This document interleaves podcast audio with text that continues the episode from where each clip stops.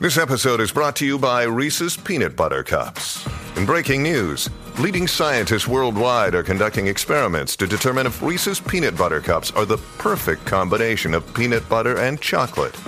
However, it appears the study was inconclusive, as the scientists couldn't help but eat all the Reese's. Because when you want something sweet, you can't do better than Reese's. Find Reese's now at a store near you.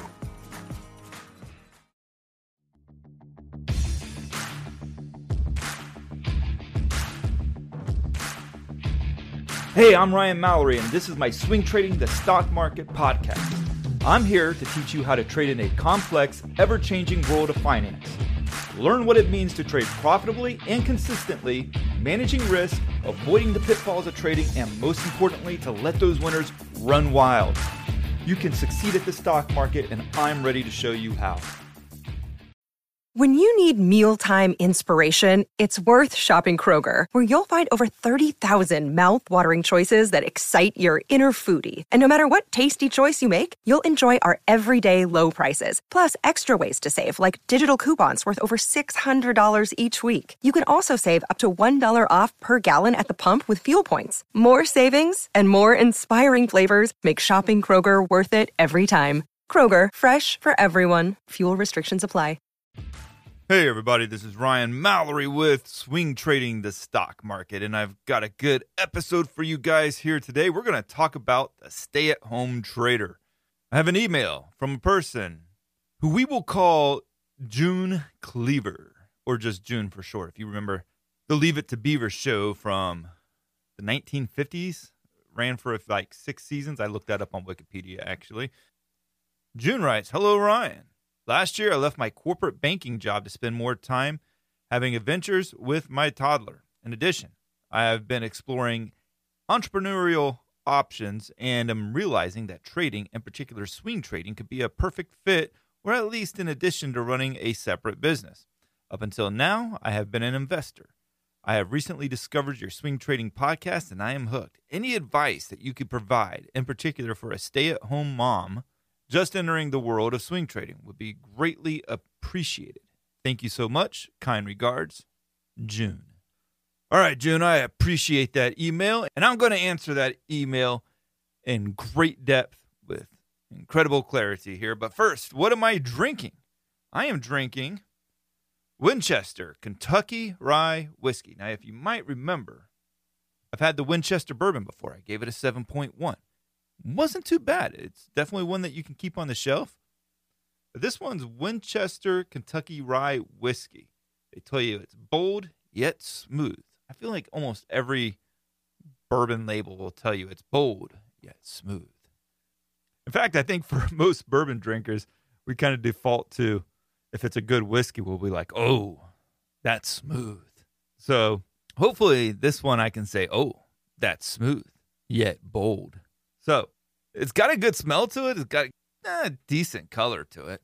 But the smell, you pick up on a lot of caramel smells, which is always nice. That's kind of like one of those pleasant, sweet smells that I always like. I always prefer the smell coming from the bourbon when I sniff it. Sounds weird when I say sniff it like that. But, anyways, when I smell it, I always prefer it to have like more of a sweet flavor, like fruity or chocolatey or, or something like that. So, caramel's definitely something that I can like to the taste though, you pick up on a lot of like spice. Like it's not like spicy, but spice, like spices. Good taste to it. I would say it's a very simplistic one. You can taste a little bit of a watered down flavor to it. Not a ton, but it is a little bit. It's a simplistic rye whiskey. I would put it like that. I don't think it's bad. I don't think it's great. I think it can be an everyday sipper. I'd probably keep a bottle of this on my shelf. I have a sample bottle right now, so I'll probably go back to Total Wine and pick it up. It's I think the price point of it's somewhere around like the $25 range. It's not bad. I'm going to give it a 7.0. And the proof is 90, so it's not bad. 45% alcohol. I always do prefer mine to be at 100, but I mean, I'll drink, you know, 90 proof or 45% all the time. I have no problem with that. So 7.0 for a Winchester Kentucky rye whiskey. Decent bottle. Now, about this email from June Cleaver. She wants to know some advice that I have for her. You know, she's left her corporate banking job to spend more time with her toddler. And so she's looking for a business. Now, she can go in two directions here. She can start a business with swing trading on the side, or she's going to make swing trading her entrepreneurial path along with raising her child.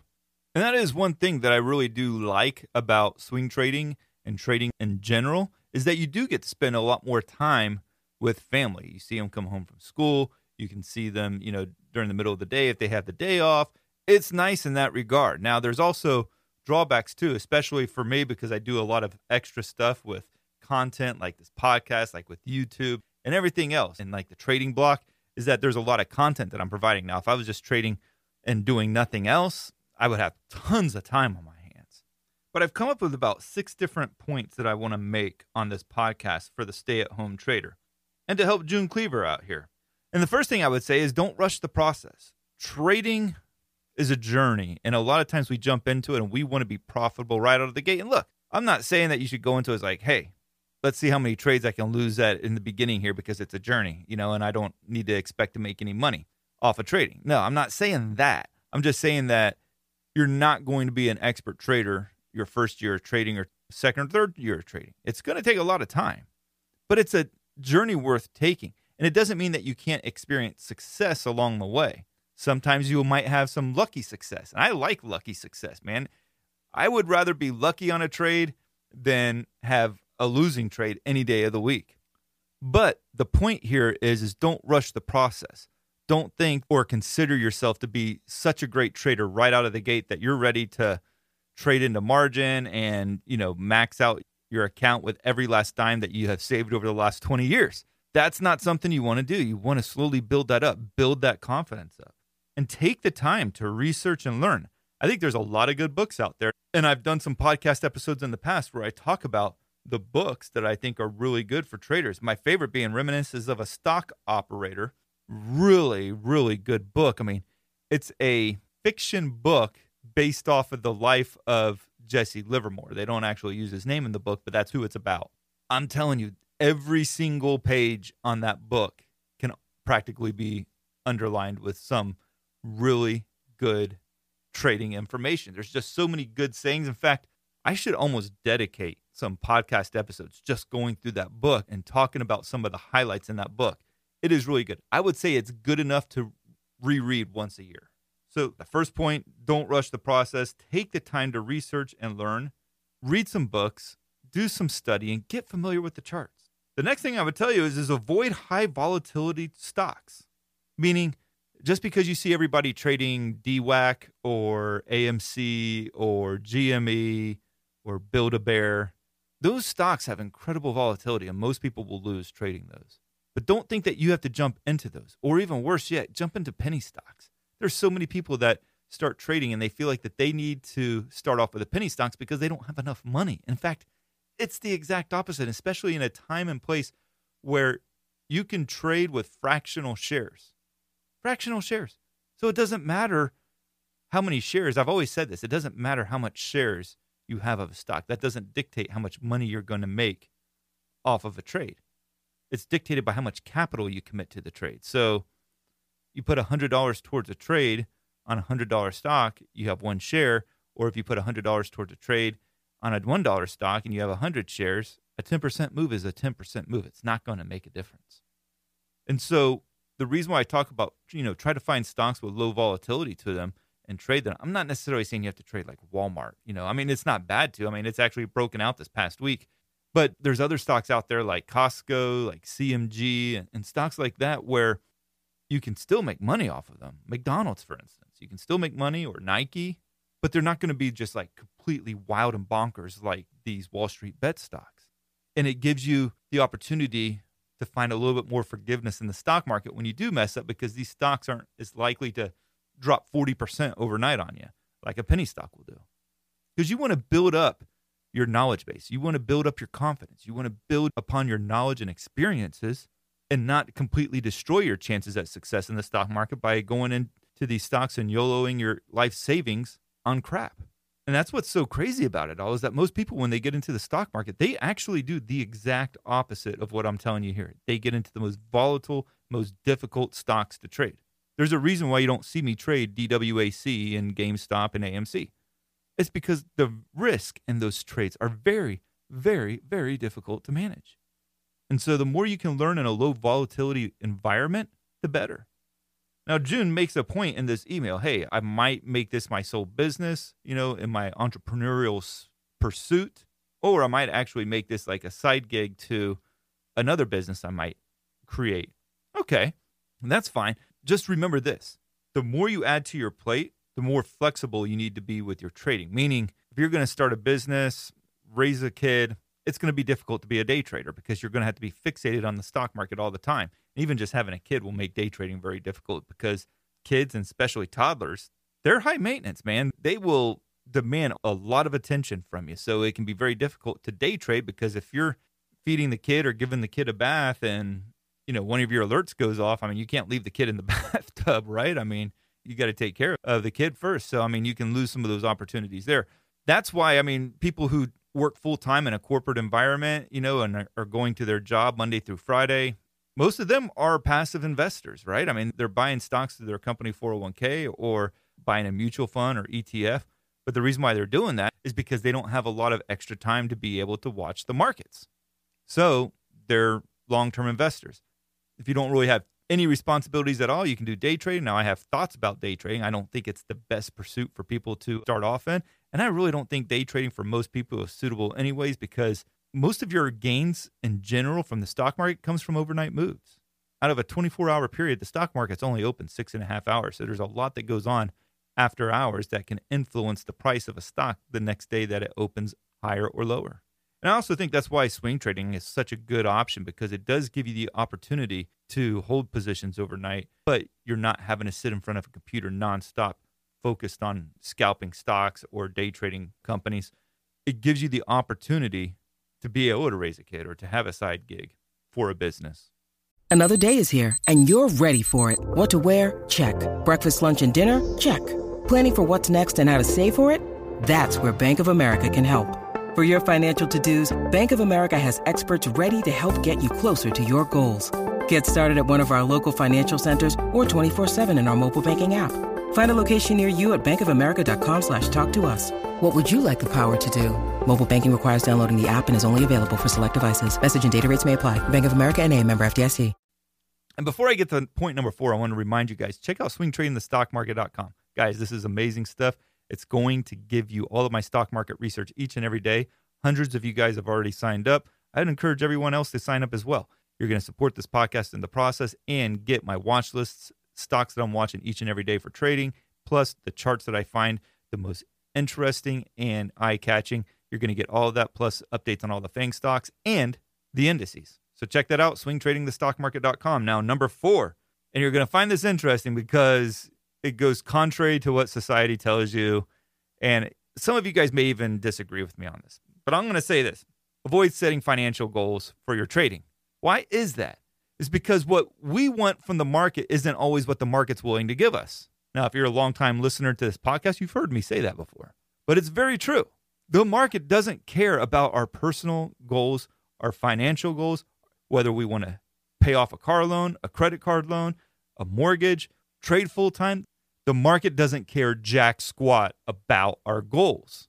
And when we create these financial goals, and I know so many people, they'll create spreadsheets. I did it when I first started off trading too, and they were crazy spreadsheets, you know, thinking that I was going to be this like billionaire by the time I was 28 if I kept doing the same thing over and over and over and over again. Of course, the reality of the stock market taught me otherwise. But when you start to create these financial goals of, I got to make 2% a month or 5% a month or 10% a month, I've seen people out there saying that it's so easy to make money in the stock market. All you got to make is 3% a day. Does anybody realize how hard 3% a day every single day is? In fact, it's impossible. I would reckon nobody has ever done it before.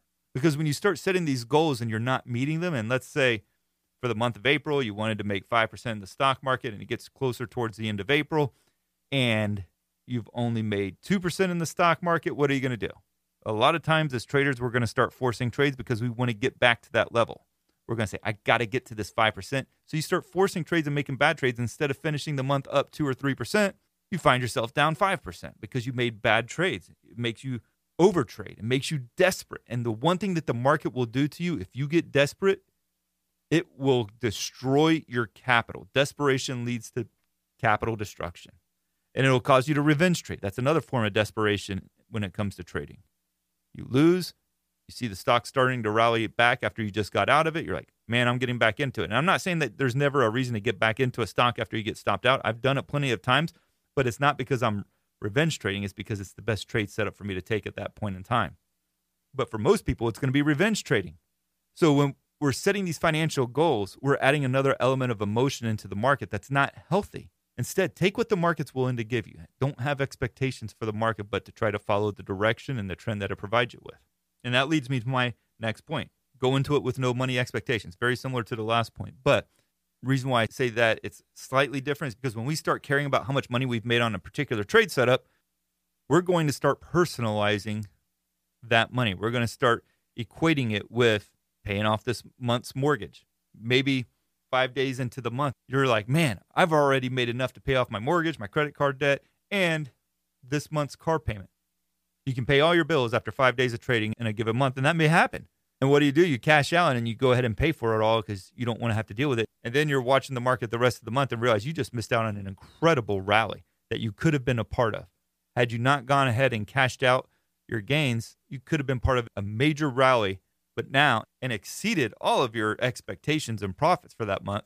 But you closed it out. So go into it with no expectations as it pertains to money. And the final point that I'm going to make is that trading takes time. We talked about the first point how don't rush the process. In the same sense, get better at seeing the charts, get better at seeing patterns. I can almost look at any chart there is out there now, and instantly, within about five seconds, I can see most of the patterns in that chart. Is it because I'm some kind of like genius? No, I'm far from that. I've just I've seen probably a million charts in my lifetime. And so it's very easy to start pointing out the patterns that exist in a chart before I even start marking it up. But that takes time and it takes repetition. When I say trading takes time, it also means becoming comfortable in very difficult markets, like right now, from January until now, a very difficult market. You take February, March, and so far here in April, it's been very choppy. Yes, we've seen a lot of sell offs, but for the most part, it's been very, very choppy. And so a lot of people are going to lose money in these kinds of markets. So, coupled with you know trading lower volatility stocks, not getting into penny stocks or these meme stocks from Wall Street Bets, all these steps that I'm talking about will help you get more and more comfortable in difficult markets because not all markets are just going to trend higher for you. There's going to be very difficult times. We talk about all the time some of the previous episodes where the market was very difficult. 2015, the entire year was difficult because it was just a sideways market. You had 2018, you had 2020 when the COVID shutdown sent the market spiraling out of control downward for three weeks. You had 2008 and 2000. You're going to go through difficult times if you stick with this trading. And when you're unsure about a market, when you're not sure what's going on, trade less. There's been plenty of times over the past couple months where I've been very unsure about where this market's going. And the best thing that I could do, and I have done, is I've traded less. Trading less is more, not trying to perfectly time every little reversal in the stock market. Sometimes you might have to go, as long as your stop losses don't get triggered, you might have to sit through a nasty sell off that goes against your positions. But if your stock doesn't trigger, then you're simply following your trading plan and give yourself time to learn man, we have these crazy expectations for ourselves when we get into the stock market that I got to be really good. I've given this thing eight months and I'm not good yet. I've given it five years and I'm not good yet. Guys, trading is a very, very hard skill to develop. It taxes your mind, it taxes your emotions, it taxes your heart, it creates self doubt. There's no other profession like it. So you got to expect that you're going to have to put a lot of time and a lot of effort. And there's going to be a lot of times where you experience failure and it's going to break your heart and you're going to wonder, am I good enough for it? But those are the times, man. You got to step up to the plate and say, no, I'm going to learn this. I'm going to get better through experience, through studying, through time. I'm going to get better. And you will. So, to wrap this up, one, don't rush the process. Research, learn, study. Two, avoid the high volatility stocks when you're starting off. You don't have to get into the crazy penny stock stuff, okay? I've talked about that at quite a bit of length because most people will do the exact opposite. Number three, the more you add to your plate, the more flexible you have to be with your trading schedule. So if you're going to, in the case of June here, if she's going to raise a kid and start a business and be a trader, day trading might not be for her. In most cases, it's not for everybody, but she might have to be a lower frequency trader And that's where swing trading comes into play. Number four, avoid goals, at least financial goals. Okay. The financial goals when it comes to trading, the market doesn't care about it. And most times it'll be used against you to create higher amounts of emotion, bad trades, and undiscipline. Number five, go into it with no expectations for money. You're trying to get better at a craft. Okay. So number six will tell you trading takes time. Learn to see the charts, become more comfortable in difficult markets, but trade less when you don't know what's actually going on or you're just simply unsure. And give yourself time to learn. If you enjoy this podcast, I'd encourage you to leave me a five star review. Those things really do go a long ways to helping me grow this audience, whether you're listening to it on Spotify, Apple, Google, or some other platform. Leave me a, review, leave me a five star review. That would be great. And make sure to keep sending me your questions like this one here from June, Ryan at shareplanner.com. I do read them all, I promise you I do, as well as sign up for swingtradingthestockmarket.com. Thank you guys, and God bless. Thanks for listening to my podcast, Swing Trading the Stock Market. I'd like to encourage you to join me in the SharePlanner Trading Block, where I navigate the stock market each day with traders from around the world. With your membership, you will get a seven day trial and access to my trading room, including alerts via text, email, and WhatsApp. So go ahead, sign up by going to shareplanner.com slash trading block. That's www.shareplanner.com slash trading block. And follow me on SharePlanner's Twitter, Instagram, and Facebook, where I provide unique market and trading information every day. If you have any questions, please feel free to email me at ryan at shareplanner.com. All the best to you, and I look forward to trading with you soon.